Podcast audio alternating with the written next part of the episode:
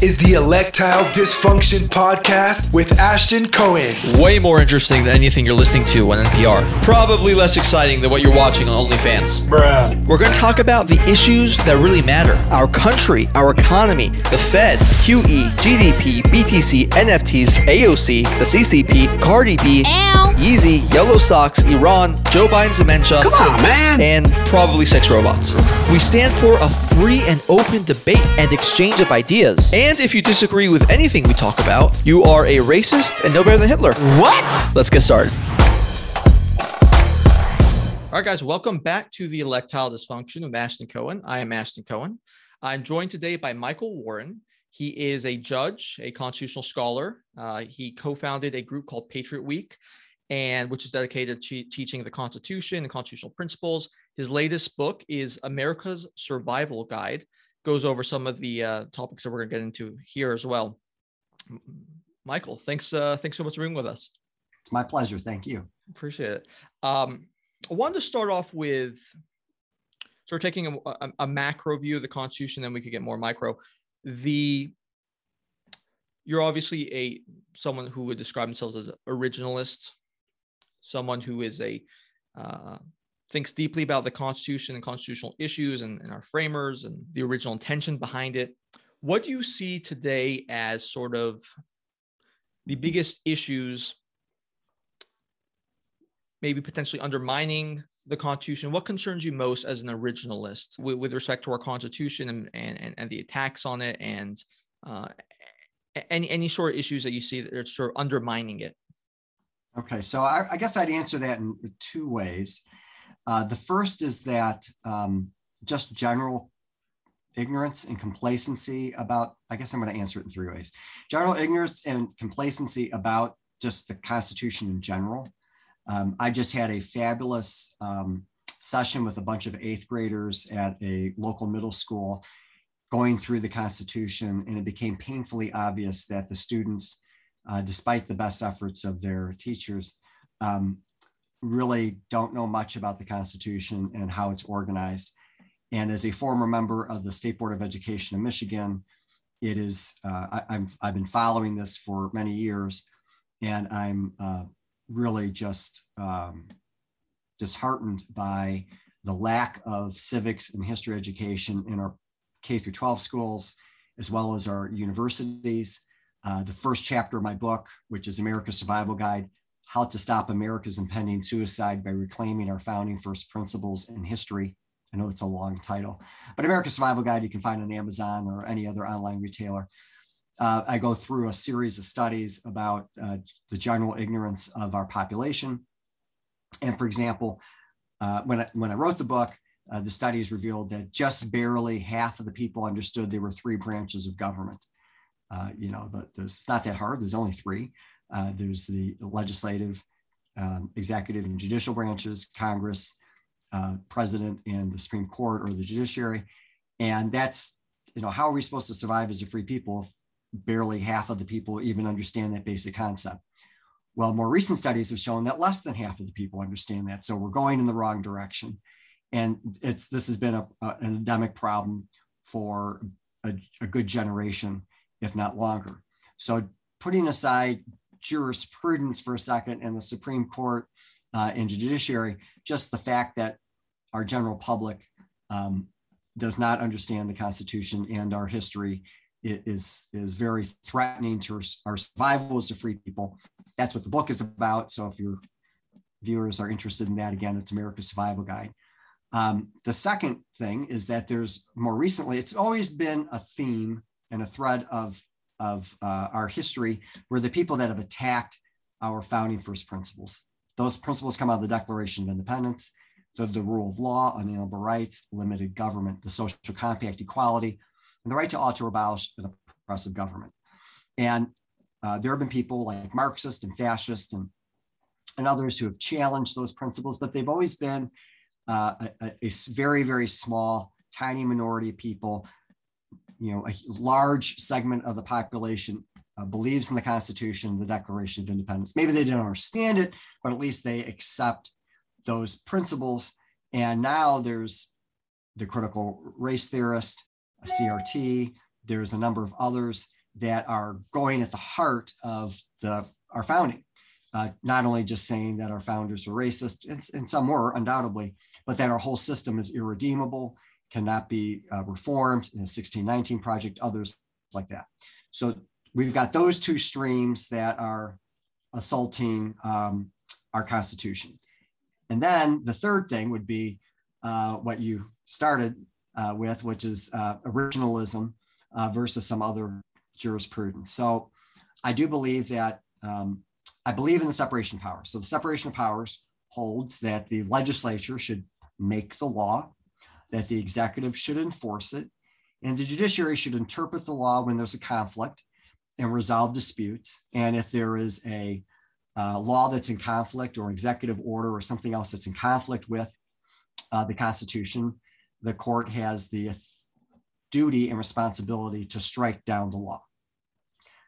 The judiciary is not a set of enlightened princes, uh, self anointed governors, um, or a board of revision or a super legislature that should fundamentally change the Constitution.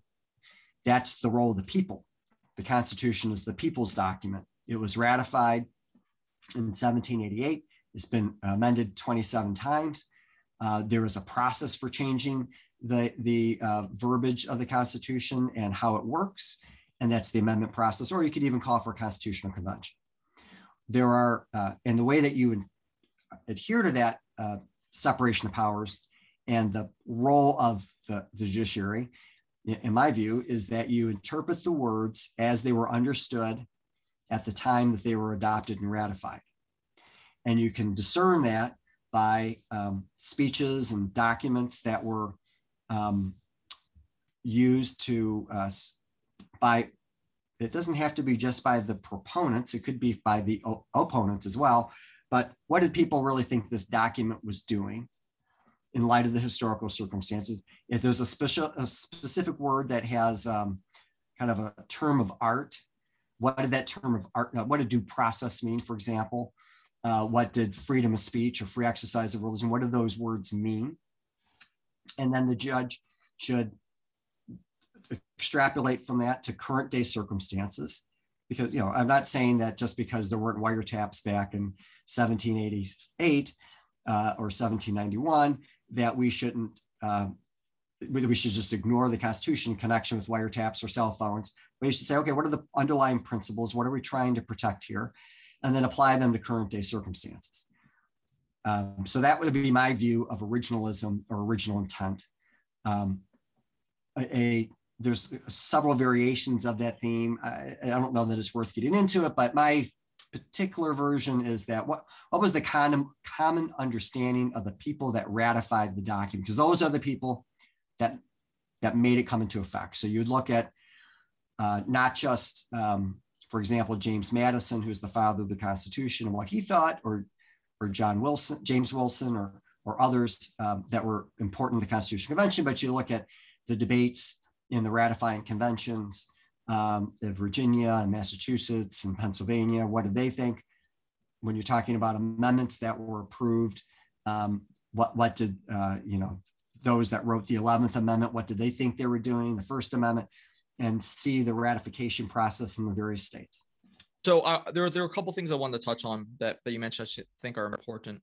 Um, first off is, so when talking about originalist intent, I, I like the example used about the wiretap issue, right? So obviously our uh, framers couldn't have, have uh, perceived or foreseen GPS technology, right? And so the Supreme Court famously said that you know you can't put GPS device on someone's car without a warrant, right? That's a that's a search and seizure that falls in the Fourth Amendment.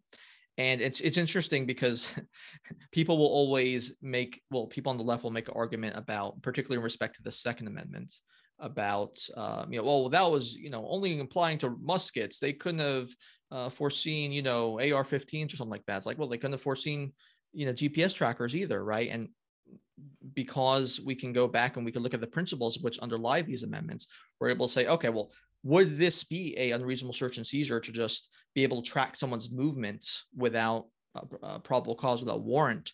And and the Supreme Court, I think it's pretty clear, even if you're not a uh, you know, constitutional scholar, that that seems like an invasion of privacy that that requires a step such as getting a warrant in order to do.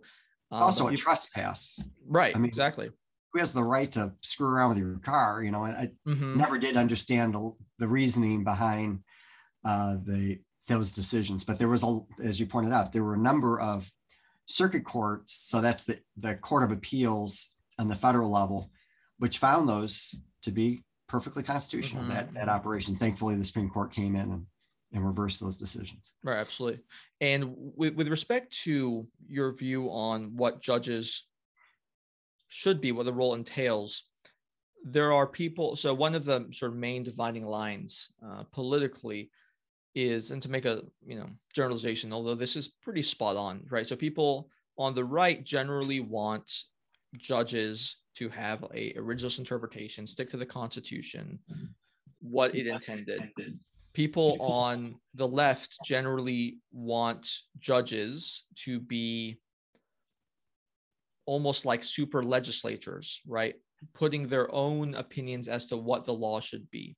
Why why is that why is that bad? Why is that dangerous to have judges act like legislators and and insert their own opinions um, of of how the law ought to be, not what the Constitution says? Well, um, I think there's a couple of reasons. First is that um, that's not the role of the, the judiciary. And so, um, you know, to, to, this out, you have this uh, one perspective that views um, the role of the judiciary to continue with the evolution or the spirit of the Constitution.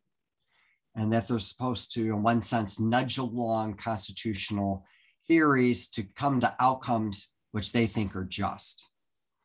And so they, they believe that, you know, because it's a constitution, it's narrowly drafted, and because there were some injustices at the beginning of the founding, that they should be able to um, use the Constitution in a way that uh, re- results in an outcome that they appreciate um, and, and, think is best for the country. And um, but that is not the role of the judiciary. That it doesn't say, and the Constitution is very quick on the Supreme Court. It just says the judicial power is vested in the Supreme Court. Well, the judicial power does not mean the legislative power. And when you give, especially in the federal system, these people, it's the best job in the world ever. They're appointed for life. They're unaccountable to voters. They um, they can't be fired unless they're impeached, and it's extremely difficult to do that. Their salaries can't be reduced while they're in office. They're very insulated, which was the point of all those things, insulated from political passions of the day. But the downside has been there's been an arrogance. Uh, some people call it black robe disease, where they believe, well, you know, I I have I'm smarter than the Congress. I'm smarter than the local judiciary um, or uh, local legislatures and local judiciaries. I'm elected, for example, so I, there's there's some accountability between my decisions and and the people. I also have a judicial tenure commission, which is if I go off the rails and I'm corrupt, uh, they can boot me out of office. Uh, you know, the Supreme Court doesn't have any of those checks other than impeachment. So I think there's this temptation, um, and it's exemplified in, in Judge Bork's book, The Temptation, Tempting of America, where there's people that are good hearted, they want to do good, they see they have the power to do good if only they can get five votes on the Supreme Court to do the good. And then they convince themselves in a number of ways that um, you know the, the ends justify the means. And but the problem is, is that subverts the the little d democratic process and little r republic because the lawmaking is supposed to be vested with the, the Congress. And then, of course, the president can sign or veto legislation. And so those branches are accountable to the people. So if they make decisions that are unwise or unpopular, they can get swept out of office and replaced. That is not the case with the appointed for life judiciary. So when they make decisions, um, and I'll, I'll I'm not going to take a position on the decision. But Roe versus Wade was very controversial. Um, and when and we're still fighting over Roe v. Wade. I mean, I think we're going to talk about this a little bit later. Uh, when you have these extremely controversial positions that are staked out by the Supreme Court, the only way to undo that is either amend the Constitution, which is extremely hard, or reverse the decision. And then if they reverse the decision, then it looks like they're playing politics, even though they may have been playing politics the first time around. But then if they reverse it, then it looks even worse. And so there's all these institutional barriers from reversing what a, a decision that should never have been made. And again, I'm not saying that's Roe, but just some people do make that argument. So um, there are, uh, you know, by by allowing the judiciary to become that super legislature or making decisions outside of the uh, public accountability, it undermines the social compact. The idea of the social compact is we create a government to protect our rights. The, we have to consent to the government, and um, and the government has certain duties for us uh, that they have to fulfill, like protecting us and protecting the borders and all that kind of stuff. And when you have a judiciary that comes in and usurps their role, they're pulling out the consent lever, the very, very key important element of the social compact, because there's no consent to the judiciary making that decision if they're going outside of the bounds of the Constitution. And, uh, and that's why it's, it's so corrosive and corrupting to allow um, what some people would call judicial activism, but uh, decision making that's ungrounded from the true meaning and historical understanding of the Constitution. And just to give it um, a little bit better uh, fleshing out, I want you to think that you're, um, going to pull this out here. So we've got, I don't know if you can see it. So let's say that's the football field, right? And um, we have uh, a controversy, and um, there's not always a super clear answer, even with the history and the the the um, the reviewing of the various documents or whatever. So you have this controversy, and it's at the 50 yard line, and you might say, okay, it can come over here, over here. There's some there's play in here. Some founders thought this, some founders thought that. The meaning, public meaning, might have been over here, but there's a, a counter definition over here. So, but you're playing within the, the 40 to 40 yard line. The problem with the spirit of the Constitution and the um, the unanchored decision making is all of a sudden you get a decision over here. And you're like, that has nothing to do with this. It was unfathomable that this decision would ever happen because it's nowhere near the 40 yard lines. Right. It's way over here. It's on the 10. It's a, it's in the end zone. It's off, it's off the, the field. And so that's where we have these eruptions that usually devolve into big, huge political debates is when you have a decision that's not in the 40 yard line, it, it's over here. And then that undermines the legitimacy of the court. It undermines the legitimacy of the Constitution. It undermines the legitimacy of the social compact, the rule of law, because it's supposed to be a, we're supposed to follow the law, not uh, personal predilections. And it just looks like the court is um, is playing games. And we, every generation or so, we have at least one of these decisions that go boop, over here, and everybody throws up their arms. And what is going on? And there's cause to impeach and all this. So I would that is not principled decision making that's policy making when you're when you're out of here so like the wiretap example you know you you might have a fight in here and you could say yeah it's constitutional yeah it's not but you're fighting within this range it, would be like saying and now everybody's entitled to a free cell phone from the federal government that would be over you know it, right. It, it has no correlation to what's going on in the field. So so speaking of stepping away from basically the intention of the Constitution and, and what the framers intended, there is, well, there's a recent news story that's that's been uh, making the rounds about, say, uh, the Joint Chiefs of Staff Mark Milley, who apparently, according to a new book by Woodward, uh, was speaking to his Chinese counterpart, basically uh, the equivalent of, I guess, the Chinese Secretary of Defense. He's Joint Chiefs of Staff, but he was speaking to the head military person in China, basically telling him, according to this book, that, well, you know, if America des- uh, decides to attack, I'm going to warn you first. And then he also told his subordinates, that to report to him directly, not the president of the United States. So this is this is a a important story on two fronts. Obviously, it's a complete subversion of the Constitution and what the powers are. Uh, the Joint Chiefs of Staff's not even doesn't even have authority to make military decisions. It's the he's supposed to be an advisor to the president, who is constitutionally the commander in chief. Um, but more so, it seems to be the latest example of what some would term this notion of the deep state, which used to sort of, you know, in my ears be a, a, a conspiratorial kind of thing, but it with when it's applied to meaning this administrative state with unelected bureaucrats who have significant control over people's lives, all these administrative agencies who are unaccountable to the people, administer insane amounts of control over people's day-to-day lives more so than Congress does. And them sort of subverting the will of of the people through their democratically elected representatives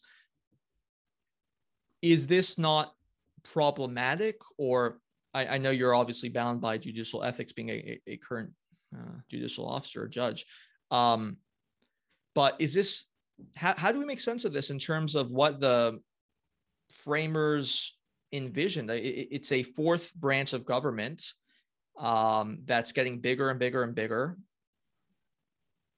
becoming more powerful, being uh, entrusted with more and more authority over people's lives. How do, how do we reconcile that with sort of the the framers' intentions and if it's sort of out of the scope of of what you know our, our constitution is supposed to be about with the separation of powers and three branches of government what can be done to sort of rein that back well, that thank you for the question. It's it's very um, important, and um, I'll try my best to do a little bit of illumination while staying within uh, the rule of ethics. I, I would just want to point out to your viewers and listeners that um, some of this is addressed at patriotweek.org, which is the organization that I co-founded with my then 10-year-old daughter. Um, and some of it's in America's Survival Guide. But uh, getting to your question specifically, it's interesting because uh, the, the, the linkage you've made between the administrative state and this newest controversy is not one that I would normally have thought of on my own. You're the first person I've heard that from. And the reason I say that is because um, he's in the military, and most people wouldn't think of the military being an administrative state entity or creature. Um, the Constitution makes this very clear that the president is the commander in chief of the military. Uh, it also makes very clear that Congress is the entity that is vested with the authority to declare war. And of course, um, we now have a situation where much of the war making authority is vested in the president through congressional acts. Um, and normally, when there's a major commitment of troops, I mean, we haven't had a declaration of war since World War II. Mm-hmm. Uh, so 1941. It's now uh, 2021, and um, we've had Korea, Vietnam, the uh, Gulf War. Afghanistan, um, Iraq. Iraq. Yep. I'm sorry. Yeah, Iraq. Right. Right. Iraq. Um, so we've, you know, let's let's put aside the more what people might consider minor, like Libya, yeah, right, right, and um, Panama, you know, and, and, and, other issues that we've had, uh, military strikes against ISIS. We've had these five, I mean, unequivocally major wars where there's not been a declaration of war. Now, Congress has instead used these other mechanisms to fund all those wars because the president doesn't have the ability to spend money that's not appropriate unless it's appropriated, and um, and they have done uh, authorization to use of forces resolutions, which have said, yeah, go into Iraq or go into Afghanistan, but it's not the constitutional mechanism that was envisioned by the founders. And clearly, the founders strongly believed in civilian control of the military. They would not have vested the president with that authority. And in fact, George Washington who was our first president, of course, our second president, literally got on horseback during the Whiskey Rebellion and was going to lead, you know, troops. And James Madison also led troops. Uh, he was no George Washington, um, brilliant constitutional uh, uh, architect, but he was no military man. But he literally got on horseback uh, during the War of 1812 when the British invaded uh, Washington D.C. So you know we have not had um, you know uh, Trump or Obama or, or Biden go off and lead troops. Probably that's okay with the American people, but if you think about it, they could. And so, um, uh, you know, so you've got that issue about commander in chief and did what the Joint Chiefs of Staff do conform with or undermine the president. Then we have this other issue of this huge administrative state. And I think it is fair, I don't think there's any controversy over this, that the founding fathers did not envision um, a huge administrative state. They clearly believed that there'd be a, a small administrative state. Uh, for example, uh, various uh, cabinet members had a variety of different administrative roles, even early on out of the box when um, when Washington put together a cabinet. You know that that is a tradition. That's not part of the Constitution. Um, he uh, the, the legislature, the Congress passed various laws to um, deal with um, trade and commerce and the military and the Navy. And what what's and they literally actually debated these laws. They knew what were in them before they voted for them. They uh, funded these things directly. There was a, a chain of command that went straight up to the president. He was in charge of all the bureaucrats. That was the um, state, the administrative state that they envisioned. And now we have, uh, you know, you go to Washington, D.C., it's a beautiful place. Why is it a beautiful place? Because they take taxpayer money, they spin it around in DC, build office buildings, put bureaucrats there. I don't mean that in a bad way. I mean, that's just their job. They're bureaucrats and they're these huge departments They have huge office buildings. And, um, and the president does not have direct control over hardly any of these people. I think the last time I looked, there were about 4,000 positions that the president uh, had direct appointing responsibility over.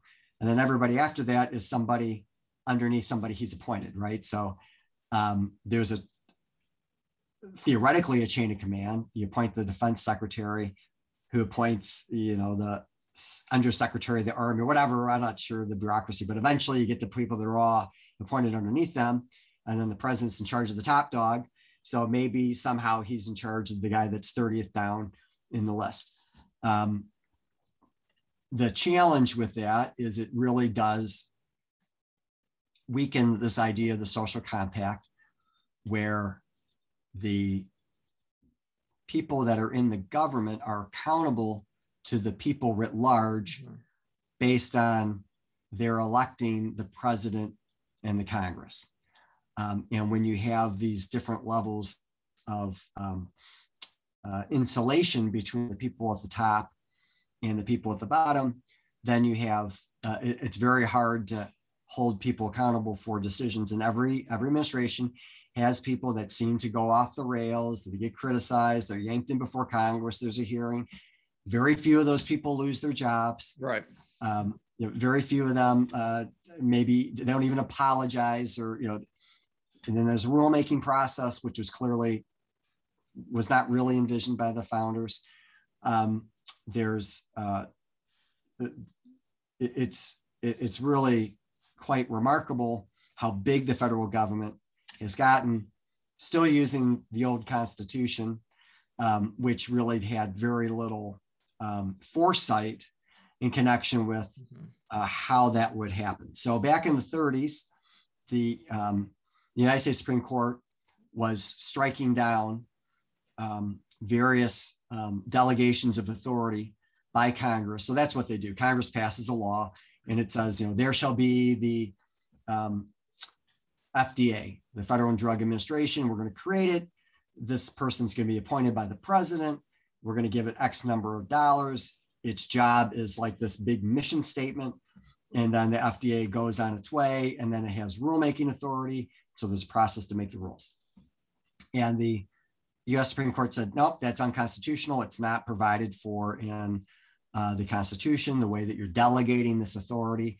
And then um, the Supreme Court changed its decision making and said, well, as long as there's Congress is passing a law that allows the administrator to have some articulable um, criteria by which they're passing and performing their duties, then that delegation is okay. So you can't say, Congress can't say, Mr. President, we give you all authority to, to be to pass the law.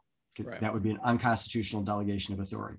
But it can say, Mr. President, uh, we're going to delegate to your administrative agency uh, regulation of uh, food and drugs and uh, for health and safety reasons and we'll give you some broad criteria and as long as you're filling within that broad fulfilling that within the broad criteria you're constitutional so that's the state of law now there is some serious concern that's been expressed by justice gorsuch gorsuch and others on the supreme court about the viability of that whether or not that should should continue to be the law and that will be fascinating to see uh, the developments there's been actually a lot of litigation about administrative authority recently. A number of the Trump initiatives were struck down because they weren't done in compliance with the Administrative Procedures Act, which is how, how you're supposed to pass a rule. And then there's now Biden's attempt to undo things that Trump put into place is also being gummed up by the same. So it's it's a bipartisan issue. Um, and it'll it'll be it'll be really fascinating to see if the Supreme Court event if they go as far as has been suggested by Gorsuch and um, that per- perhaps we need you know that they would rethink this whole idea mm-hmm. of the delegation doctrine in Michigan. Um, Governor Whitmer passed a, an executive order locking down um, the state because of COVID, and the Michigan Supreme Court struck that down because she did it under an emergency act mm-hmm. that was passed in 1945. This was not an emergency act for COVID that had been passed by the legislature. It was an old act. And it basically said in times of emergency, the governor can be um, have the huge authority and to, to be able to do uh, emergency um, uh, actions in, in times of crisis. And the Supreme Court said that's an unconstitutional delegation of authority and struck it down. Um, uh, so there's some movement in the states, and it'll be interesting to see if right. that spreads in the states as well, and or in the, in the higher court. Right. Well, one of the things I always am sort of concerned about is uh, one of the the more say pertinent examples as of late was when Trump was president, he passed famously the, the right to try legislation. And the right to try legislation basically uh, enabled people who were suffering from cancer or, or, or real significant ailments to be able to try experimental drugs FDA had not yet approved. And but it had basically no impact because the the FDA essentially admitted and they released a statement basically saying that we don't like this program. Um they didn't say exact like that but that, that was that was the, the clear intent. We don't like this program. We have our own program for experimental drugs. Um and so pharmaceutical companies don't want to run afoul of the fda by by trying to you know uh, uh, allow their experimental drugs through this right to try legislation because they know that on the back end when they want to you know when they need fda approval for a future drug they're you know the fda is going to remember that and they'll be blacklisted in, a sense, in a sense or, or be harshly criticized.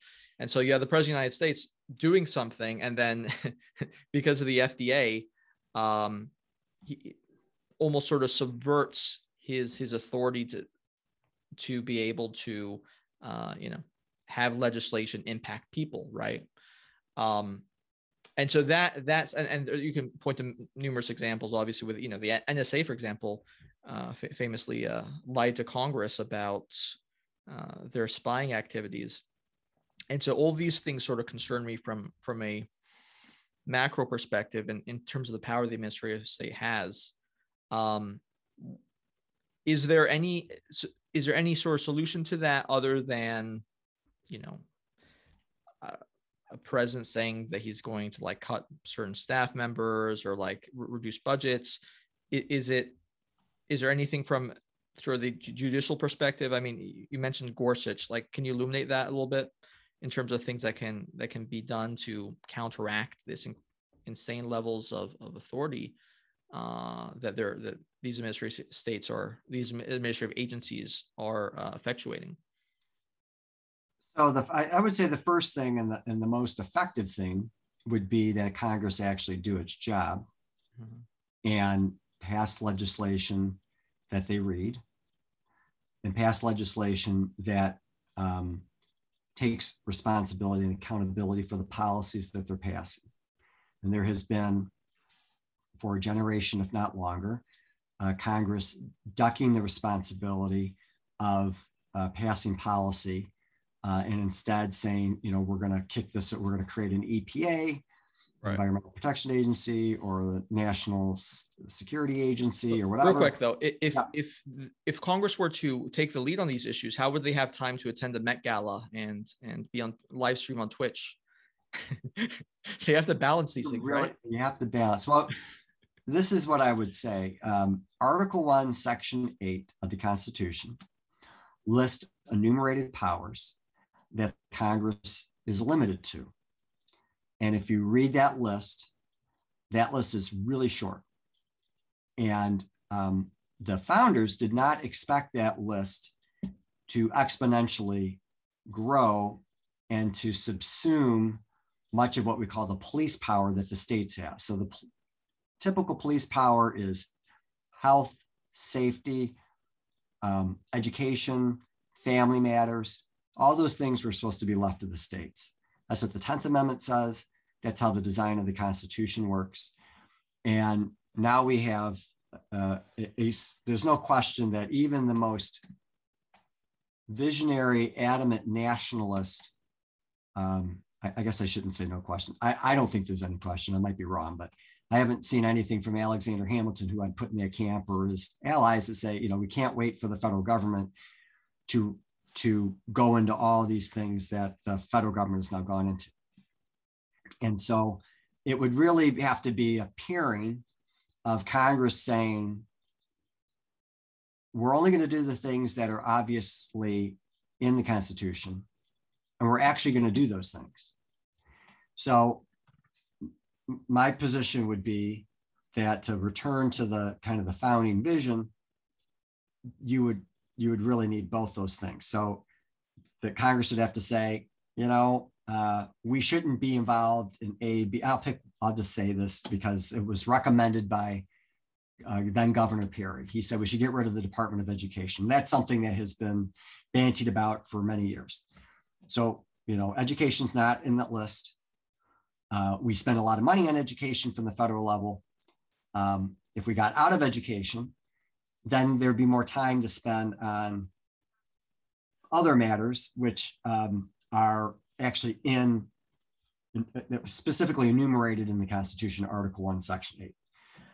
Um, there's been a, a, number of things that have come together that have allowed the federal government to grow. One is they uh, increased the income tax or the uh, made constitutional income tax right. that brought in a lot of revenue. The 17th Amendment changed how US senators are elected. They used to be elected by the state legislatures, and that was a check for federal growth. Um, there were lots of problems with it, but there was a check on federal growth. If you knew that the federal government was going to, you know, the Texan senators knew that the federal government wanted to do things that Texas didn't like, uh, they were going to be more responsive, knowing that their job rested on the state legislature versus the tech, the people of Texas, who were less concerned about the structure issues and more concerned about the outcomes. So you, these are progressive reforms, old-fashioned progressives, right. um, and so those things combined with the Supreme Court backing off on the administrative state issues, as well as having a very expansive view of what commerce is. And commerce is one of those areas that they are, uh, it's a enumerated power that they can regulate. Basically, it means any economic activity. So when you combine all those things together, all of a sudden we have a big, big federal government. Right. Founders couldn't envision the income tax, Mhm. the, the changing of the meaning of Commerce Clause. Uh, you know, it's very clear how that, you know, there's a, how originally was interpreted and how it's now interpreted. Um, and, uh, you know, the, the, the, the 17th Amendment, they, that's not what they designed. And so it's no, it's no mystery that it's very different than what Mhm. uh, we have. So th- the first thing would be to have the, the Congress kind of go back to the original understanding of enumerated powers and of the commerce power. And then, um, and do and take responsibility for what they're supposed to and do it well. The, on, the, on the judicial side, you know, it, it would, Supreme Court would have to change its jurisprudence and find that uh, delegation um, has to be either much more tightly defined Mhm. Or just say it's unconstitutional. Um, I think there's more of a likelihood of the first than the second. Uh, I, I, I don't, just looking at a crystal ball, which I don't have, I'd just be surprised Supreme Court said you can't delegate authority anymore. Right. But they might say you got to do it really well. And uh, a- a lot of statutes might not survive. And then Congress might say, this is a real stretch, well, if we can't delegate anymore, if we have to go through the process of making a really good delegation, we might as well just actually pass the law that we think is appropriate as opposed to delegating. So, you know, there's there's that chance. Uh, but that's really up to uh, the Supreme Right. Court. That makes sense. The um, sort of off of that, the one of the the big issues, obviously, to uh, this last week has been this essentially vaccine mandate by the Biden administration, and and again, uh, cognizant of of your uh, ethical responsibilities as a judicial officer when it comes to uh, present matters and cases that may come up. Um, I, I would like you to sort of analyze it. I'll, I'll give my perspective, and then you can sort of analyze the uh, how how you think it'll go. So basically, so after Biden said that he doesn't believe a vaccine mandate is is possible, it's not the role of the federal government. Uh, he finagled the vaccine mandate through another way, which is through OSHA, a uh, administrative agency, and OSHA. The way they they got OSHA to be able to implement this is by for um, uh, companies with employees over 100 people is through the rulemaking authorities under a uh, what it- a t- emergency temporary standard. So this allows OSHA to bypass the usual rulemaking process, uh, which entails public hearings and an opportunity for notice and, and comment and all that. And it allows OSHA to basically have something apply immediately. The problem is this uh, ETS, emergency temporary standard, um, is limited. It requires special justification, and it's limited in situations where uh, to protect employees from quote grave danger by quote new hazards or by exposure to substance or agents determined to be toxic or physically harmful. Now, my opinion uh, is that the there is no justification under this this current situation because the pandemic has been with us for two years. It's not a emergency situation.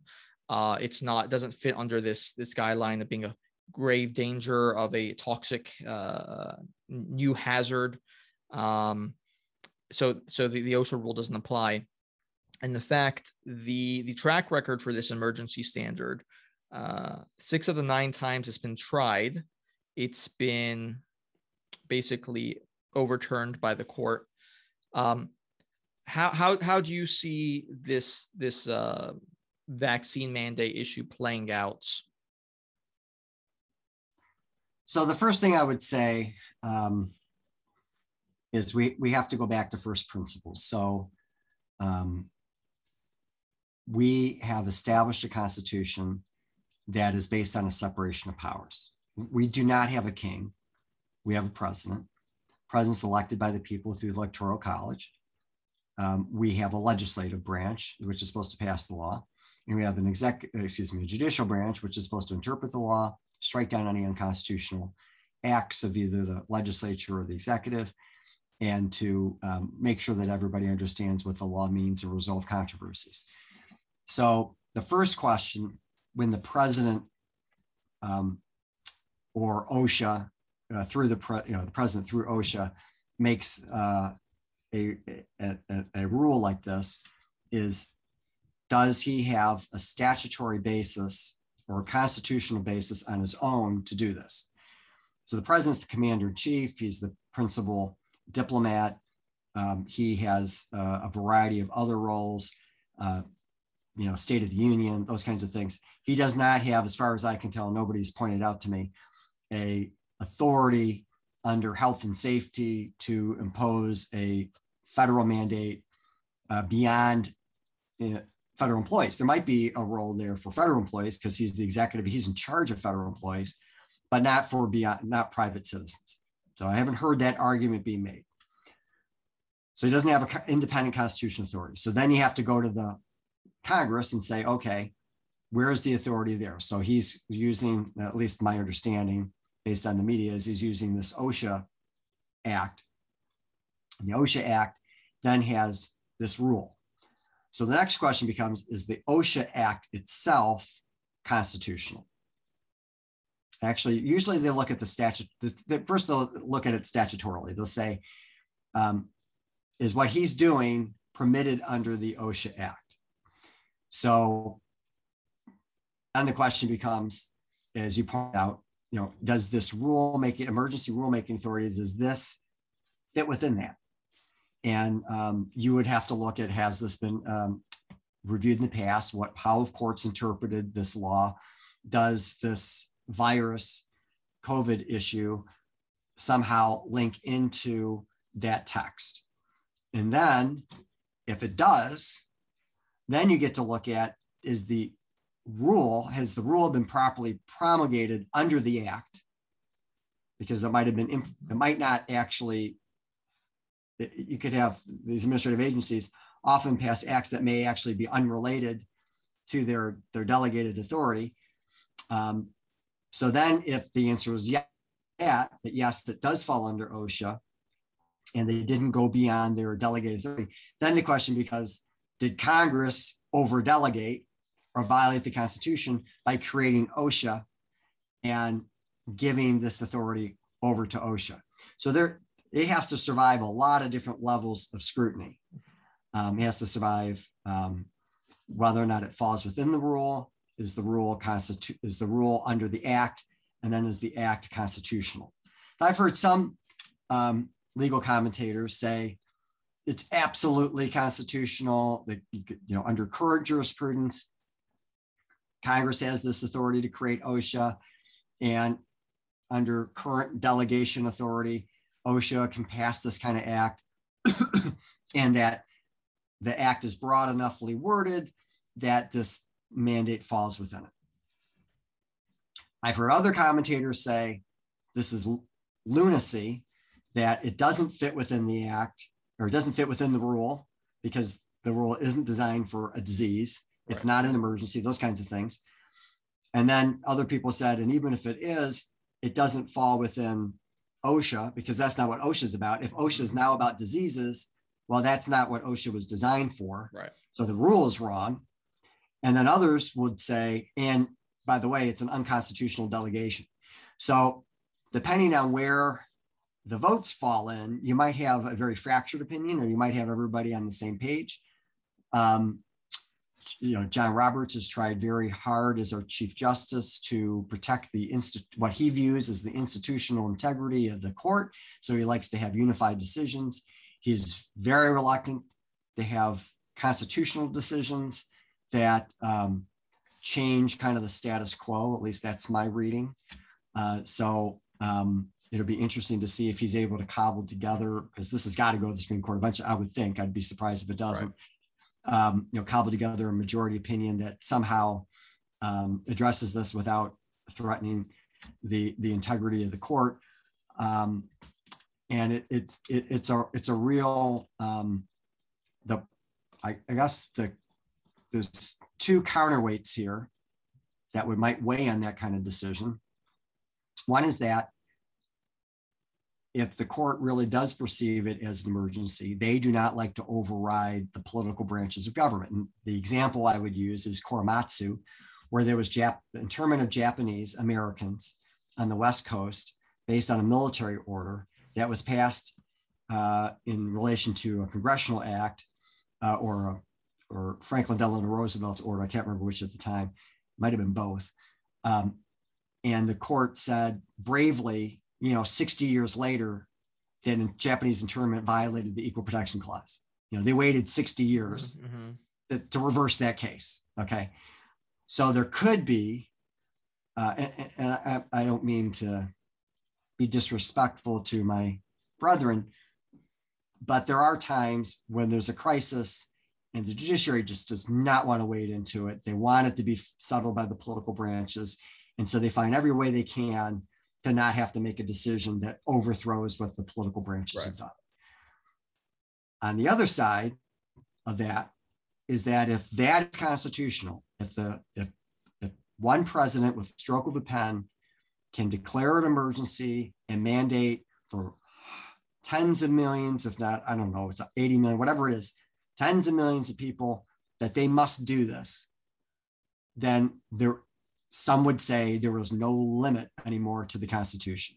That we have blown up the the the the, uh, the constitutional limitations around presidential power and congressional power and enumerated powers. That's that's all gone because they'll always be able to find some creative way to have an emergency rule that will override the clear and obvious restrictions of the federal government. And if you again, if you look at enumerated powers, right, there isn't a health and safety power. So they're trying to do this through interstate commerce. Mm-hmm. Um, the Supreme Court um, in the first Obamacare case, I think it was the first one, ruled that you could not compel commerce because Obama was saying, the Obama administration was saying, you have to buy, there's an individual mandate, you have to buy health insurance because it affects the health insurance market.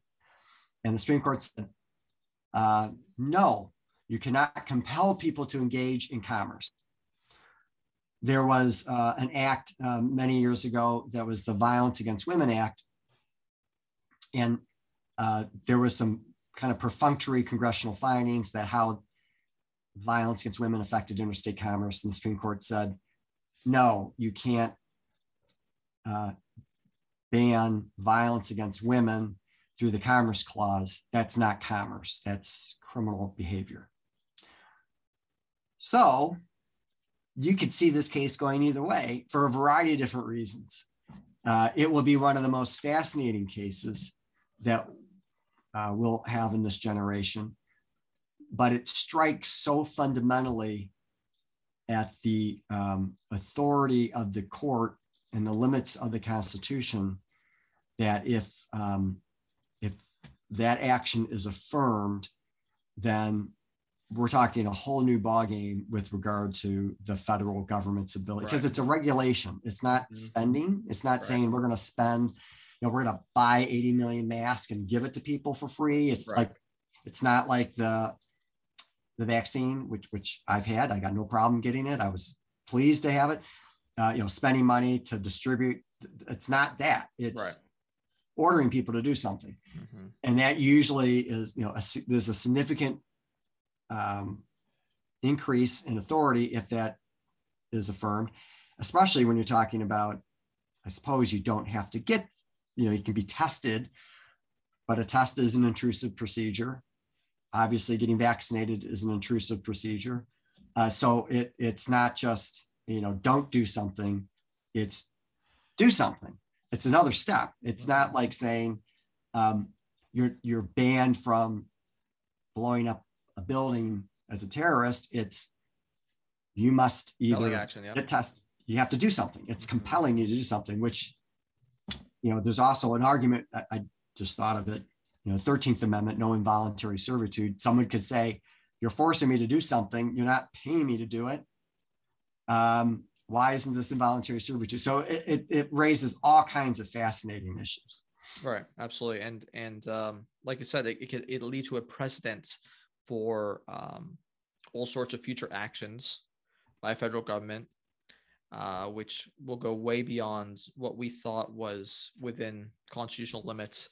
I mean, you could see a a situation where uh, you know they they justify something under climate change you know that, that this is a uh, emergency situation because climate change is is here and and it's it's causing a temperature rise globally. So therefore this action is justified under that. So absolutely causes a very dangerous precedent. Um, with respect i want to ask you a couple more things. So uh, n- another sort of hot button issue is the texas abortion law it it came uh, before the supreme court so the background of it was uh, texas passing a abortion law um, that basically prohibited abortions uh, once you could detect cardiac activity from the fetus, basically around six weeks. And the, the, the interesting way that it's enforced is basically instead of being enforced from state officials, it allows any person to sue any person who performs post heartbeat abortions or who aids or abets them.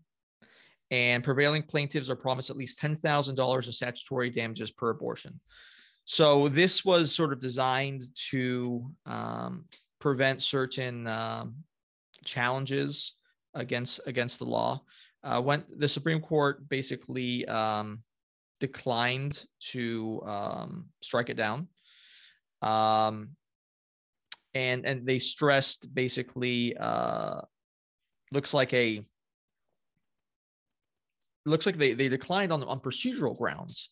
Uh, could you sort of um, elucidates the the situation for us with respect to what the Supreme Court said and and where this case is is, is likely to go. Yeah. So that what what happened was the Supreme Court, as you said, decline. They didn't decide to strike to not strike down the law. Right. Right. They decided not to take the case to stop it from coming into effect. And um, that's different than a finding on the merits. Mm-hmm. And in mm-hmm. fact, the order says we do not make a ruling on the merits.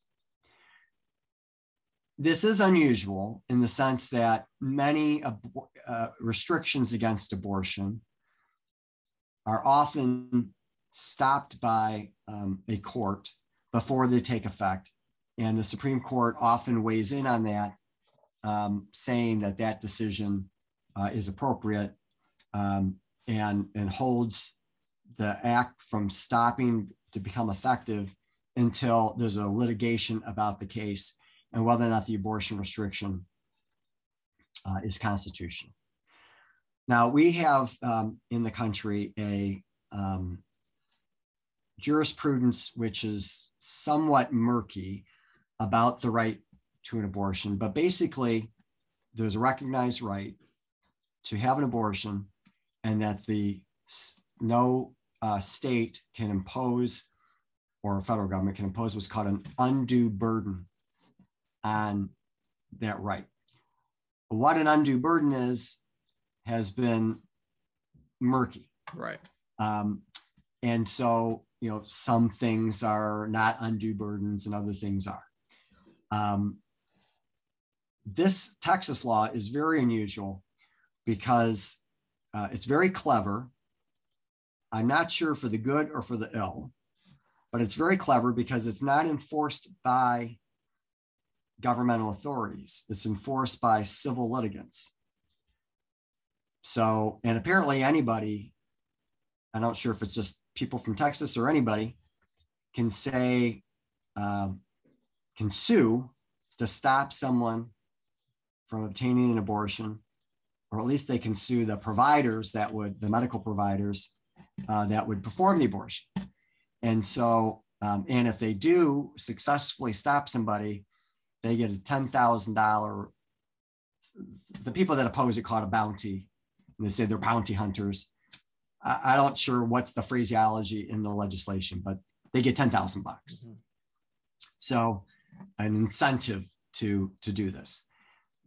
Normally, when uh, up until this point, when an anti-abortion law has been passed uh, or a pro-life law has been passed, um, it's enforced by the government, and so you know who to sue, and you can get an injunction uh, against it from coming into effect. Here, you don't. Who do you sue? You sue, sue everybody in the state of Texas. Right, right. You know, so um, there's there's this enforcement issue.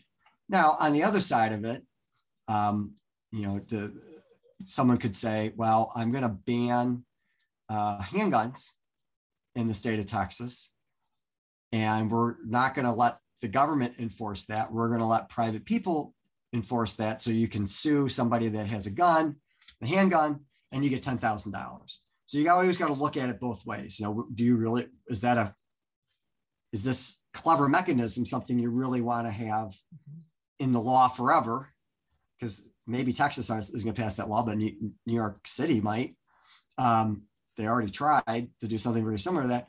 So um, whether or not the court see just say put that aside or that's a new area of litigation you know it, it, it's going to be very complicated. But they haven't made a decision on the merits. And the way that i see this happening one way there, there's others is that somebody finally sues uh, one of the operators or an individual that wants an abortion and then there's an emergency hearing and then there will be some kind of decision that comes out about whether or not uh, the heartbeat law is vi- is an undue burden right, right going back to the uh, Casey decision, right? Right. Yeah. Yeah. have you seen this? This is very interesting mechanism. Have you seen this play out before? Uh, th- this this sort of enforcement? I, I have not. I mean, there are there are areas. Uh, there's one area in Michigan that's a little funky, where um, there's a termination of parental rights. So if somebody is uh, neglectful or abusing their child, the state can come in and terminate the rights. But private people can also do that, mm-hmm. um, which um, when I only did family law for one year, uh, but I was always surprised. It didn't happen a lot, but I'd get the, a case where some you know, interested person, you know, wants to terminate the rights of um, an individual.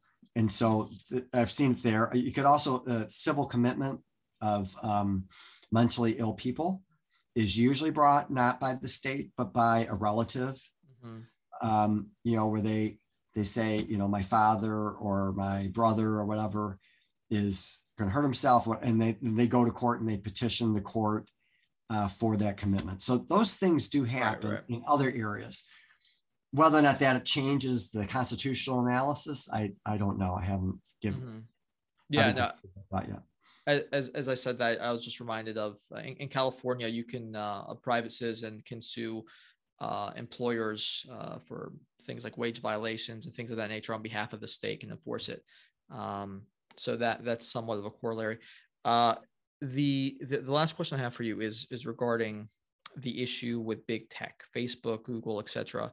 Um, this is obviously going. This is currently and will be one of the most hot button issues for next several years, and we don't know exactly how it's going to play out. Um, there are there are two components to it. It's actually bipartisan in in in drawing ire from both sides. Uh, institutions like Facebook and Google. There's the there's an antitrust aspect which which finds that entities like Google um, are basically using their their market power to um, hurt consumers by destroying other competitors. Um, there is, uh, and, and also you know, Facebook as well, uh, there is issues from the right wing, which basically uh, deem that these these institutions are playing the role as almost quasi quasi state quasi government actors. They're obviously, uh, you know, Democratic politicians, for example, have told Facebook and Google and Twitter what to do under testimony and and have threatened them um, and and then they've gone and and, and done certain things uh, in, in terms of pro, prohibiting certain people from the platform so you can find state action there uh, there's also the concept of of them, uh, you know, being the the marketplace, uh, being the sort of central central uh, town square, for example. Um, there are people who think that they can be regulated as as utilities, and maybe that's the answer to sort of stop their ability to discriminate uh, against people if they're regulated more like like uh, public utilities, and and that entails you know uh, uh, prohibitions on being able to discriminate against certain people and and and how they can operate and things of that nature.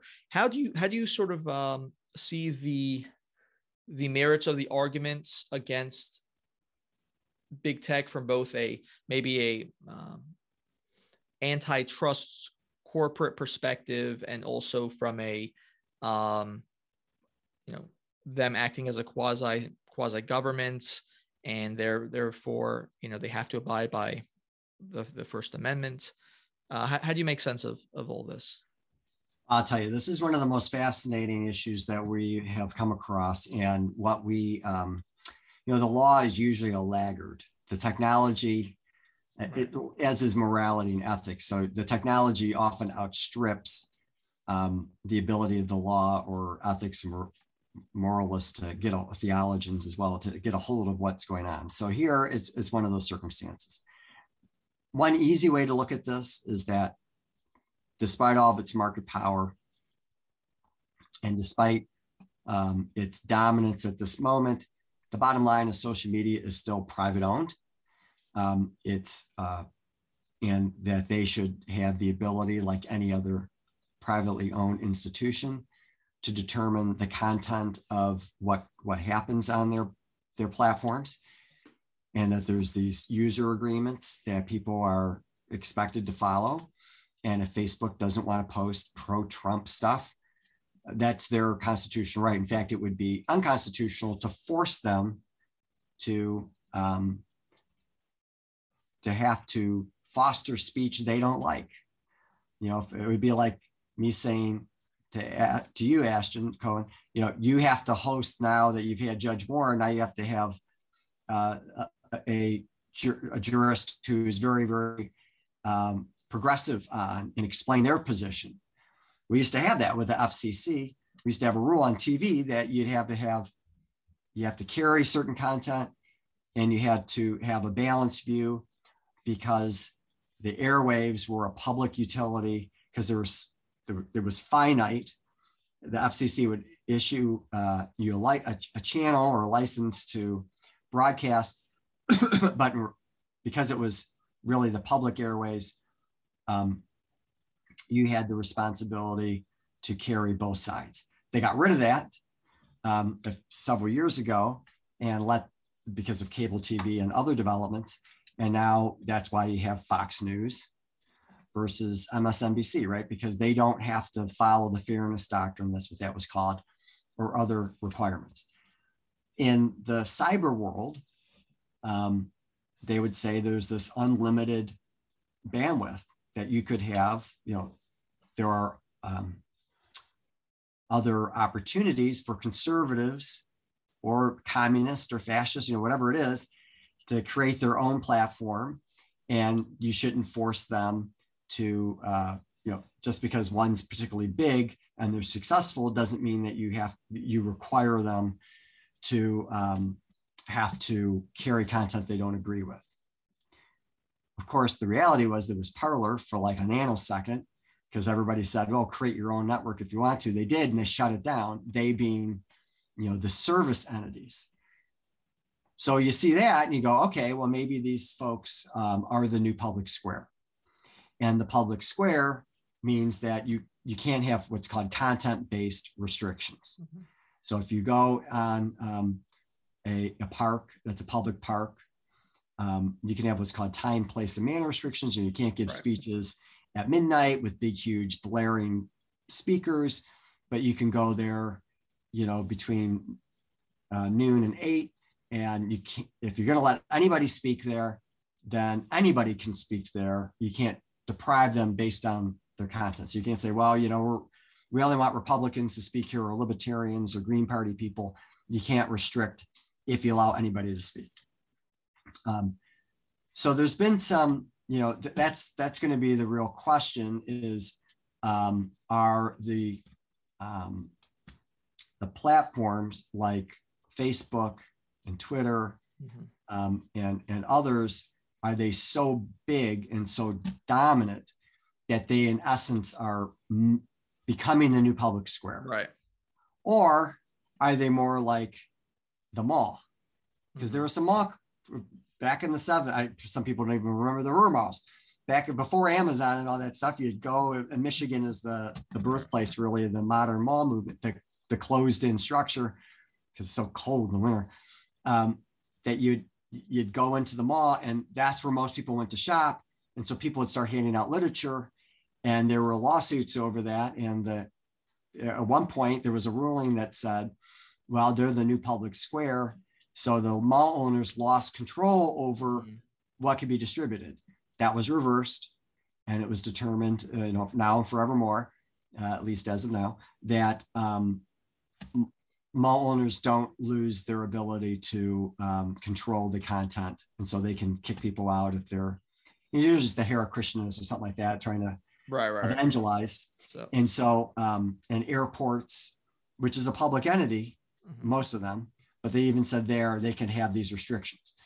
So, um, unless there's a real change in jurisprudence, and there could very well be, but unless that gets changed, I think it would be hard for a court to rule that um, they've morphed into a, a public utility. So, public utility is um, you know your water, your electrical, Right. whatever. You, essential services. Yeah. just because you're a Nazi doesn't mean you don't get electricity, right? Right. You- you- Right. Everybody gets gets their um, their their utilities, and so the theory is, well, social media is the new utility, um, and it's so essential uh, to um, modern life that it's just like electricity or water service. And I'll tell you, for the kids that I talked to this morning, the eighth graders, there's no question they view it that Right, way, right, right? This right, stuff is like part of their identities and their lives. It's central to that. Mhm. You know, for other people like my parents, they don't even have Facebook, so it's not essential. So it it's a really interesting uh, issue that that the court will have to grapple with. It is interesting. So one one way to look at it is is Facebook, which has one third of uh, all humans on Earth on its platform, right? so it's something like two, over two billion accounts. Right. Um, and then you add an Instagram as well, which it also owns. Is that more like is that more like a, uh, a modern town square, or is that more like a mall? You know, and I I, th- I think if you look at it that way, it seems it seems to be more the former. Um, and as far as it's it's being essential, these um, yeah, I mean, it would be interesting. I, th- I think so. Uh, Kennedy in in uh, when he was in the Supreme Court uh, mentioned this in his dicta, uh, basically saying that well, these are private entities, but they're not like your typical private entities. Thomas has hinted at this as well uh, in in Supreme Court decisions, and I'm immediately reminded of I think it was Marsh versus Alabama, where it was like a company town back when company towns were kind of a thing, and Right. the Jehovah's Witnesses were putting up, uh, you know, their religious literature on the town bulletin board, and the I forgot the entity in question. The company was like, "Well, no, you can't do that." And the Supreme Court said, "No, actually, you guys are kind of acting like a, you know, you're uh, as a state actor, you're you're quasi government actor in this situation, and so you can't prohibit them. You're you're you're bound by the First Amendment as well." I think that I haven't seen that argument made as much. Um, I don't know if you have thoughts on that, but I think that's that that kind of approach seems to make sense to me as a corollary. Well, it's that's a that is a very interesting case, and um, in some cases are what we call sui, sui generis, which Mhm. is itself. It's unique and um, might not really have application to others. And uh, some people like to talk about um, any case involving the Amish, right? Because they're they're so sympathetic Mhm. and you you're trying to they're trying to protect the lifestyle of the Amish, and so they get like these special exemptions, which would never apply to anybody else, but they're the Amish. right. Um, the t- one could argue that the the town, the company town, is like that. That it's so rare, and that it's it's really so unique that it isn't good precedent for other places. And so if you live in a town that's owned by a company, everything is owned by the company, the homes, the, the stores, right. the roads, the whatever, then it in essence has become the government. And therefore, this kind of ruling applies. Um, so I think, I mean, the argument is there, and it, it could it could be made uh, that, um, but it would almost be as if I think it would be a much stronger argument if you had one entity that controlled all of the internet. And that i mean it probably existed in the past right? You have one entity it's arguably was, google you know i mean if you really think about them being like the gateway to the internet for yeah but you have duck, everyone duck, in the go i use duck duck go i don't use you know so is that like a 3% market share though? You got it. So uh, but there's nothing stopping you from doing that. So if if if the internet was owned by one entity and there was only one social media platform, much stronger argument for the company town mm-hmm. than um, a lot of different platforms with uh, you know the, the government really used to created the internet. I think now it's in a whole bunch of different people's hands.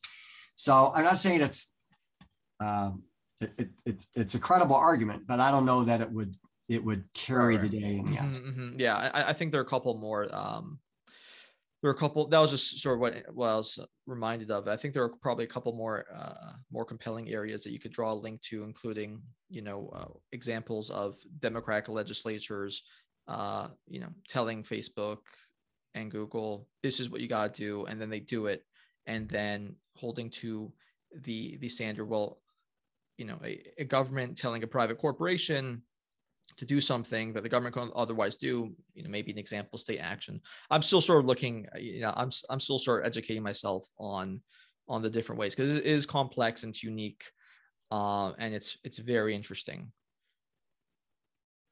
Yes absolutely. Yeah.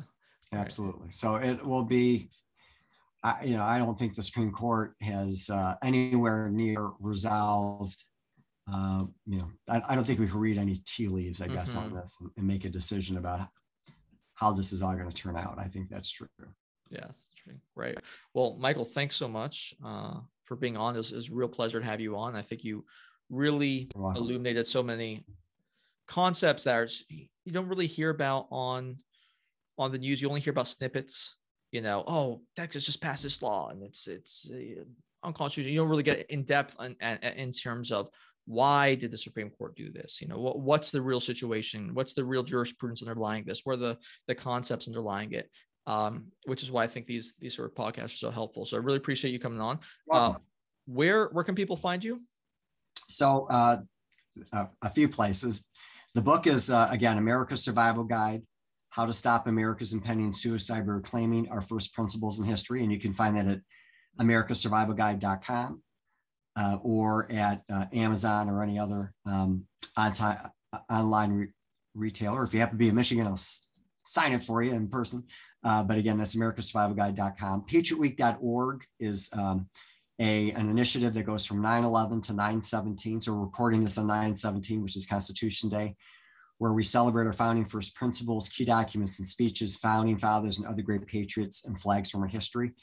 It's all about civics and American history uh, with a, a, lot of law interlaced there. So your viewers and listeners might be interested in that. That's patriotweek.org. Um, you can also reach out to me directly at M as Michael Warren, W A R R E N, at patriotweek.org. Um, I do have Facebook page.